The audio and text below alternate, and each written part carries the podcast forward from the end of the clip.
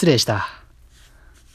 先ほどのラジオは、完全に12分ということを忘れていた。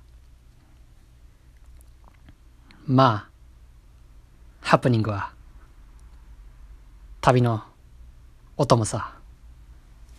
気にすることはない。それでは続きを話していこう。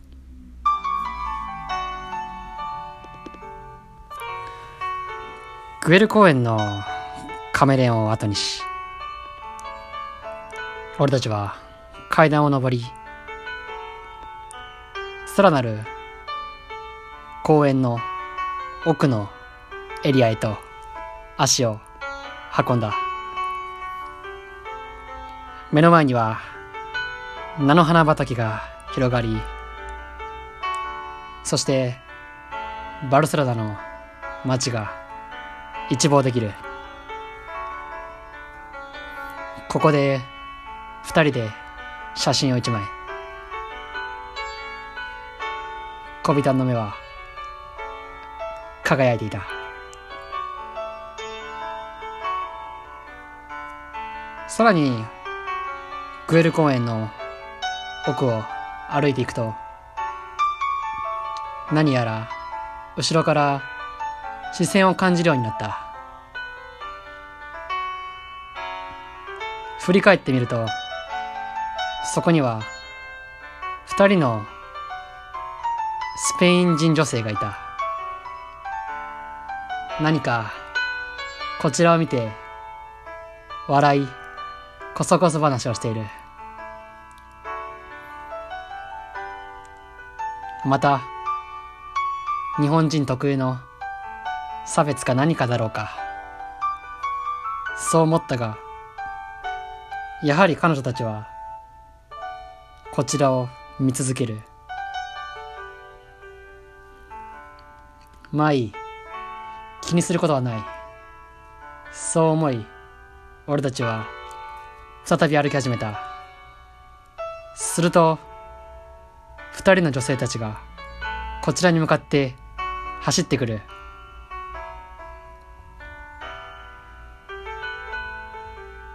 どうやらアジア人にとても興味があるみたいだ。詳しく話を聞いてみると彼女たちはまだ純粋な女子高生いわゆるスペイン人 JK だった。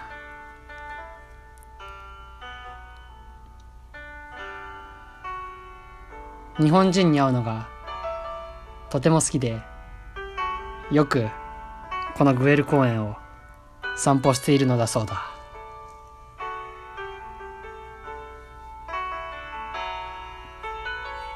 別にそこまで仲良くなったわけでもないが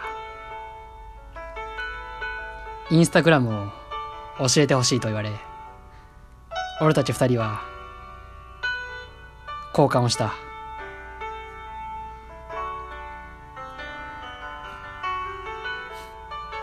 今現在彼女は何をしているのだろう。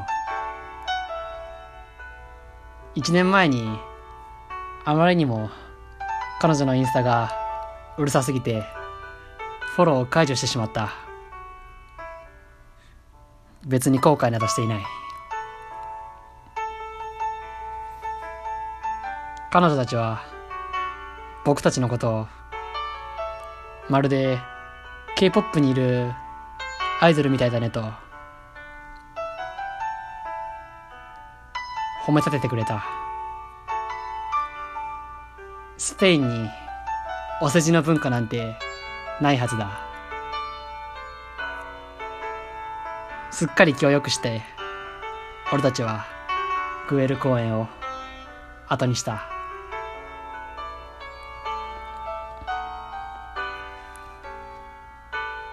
その後サンパウ病院。そして昼食を食べた後。俺たちはこの旅の一番の目的 FC バルセロナのサッカー観戦へと向かった。相手はアトレチコ・マドリード。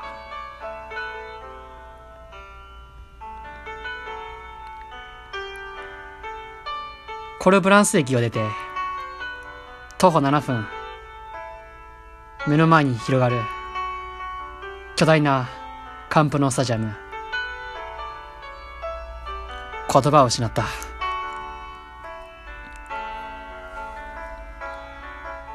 まず試合にはユニフォームがつきものだろう。俺たちはそう言い合いスタジアムの下にあるお土産売り場へと向かった。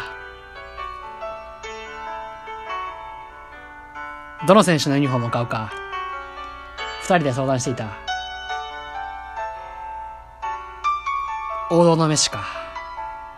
それともテクニシャンイニエスタ。様々な選択肢があった中で俺が選んだのはコーチーニョ。背番号は14番だ。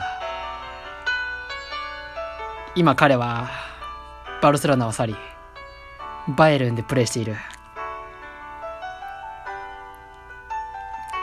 なぜその時コーチーニを選んだのか未だにわからない。そしてスタジアムの内部へと足を運んだ響き渡る。大歓声。選手たちがピッチでアップを始める。どうやらコビタンはバルセロナファンタというので周りの応援歌でも歌う歌うのかと思ったがコビタンが知ってるのはウイニングイレブンの中での情報のみ。選手の能力値は分かっていてもバルセロナに関する情報なんてもちろん知る由がない。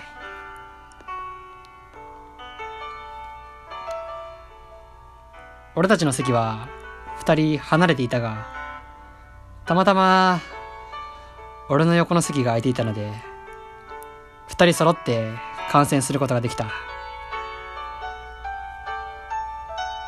後半メッシが左足で直接フリーキックを入れ見事1対0で FC バルセロナが勝利した。スタジアムは歓喜に沸き周りのみんな大はしゃぎをしていた。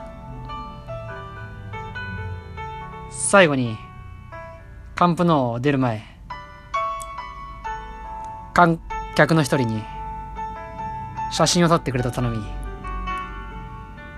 二人でこの度最後の写真を撮った。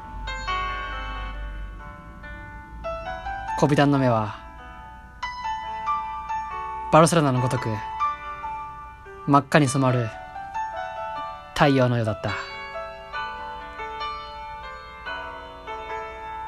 そしてその次の日俺たちはエルプラント空港へ再び戻り次の目的地プラハへと向かったのであった。この話はまた次のラジオでするとしようそれではまた良い旅を。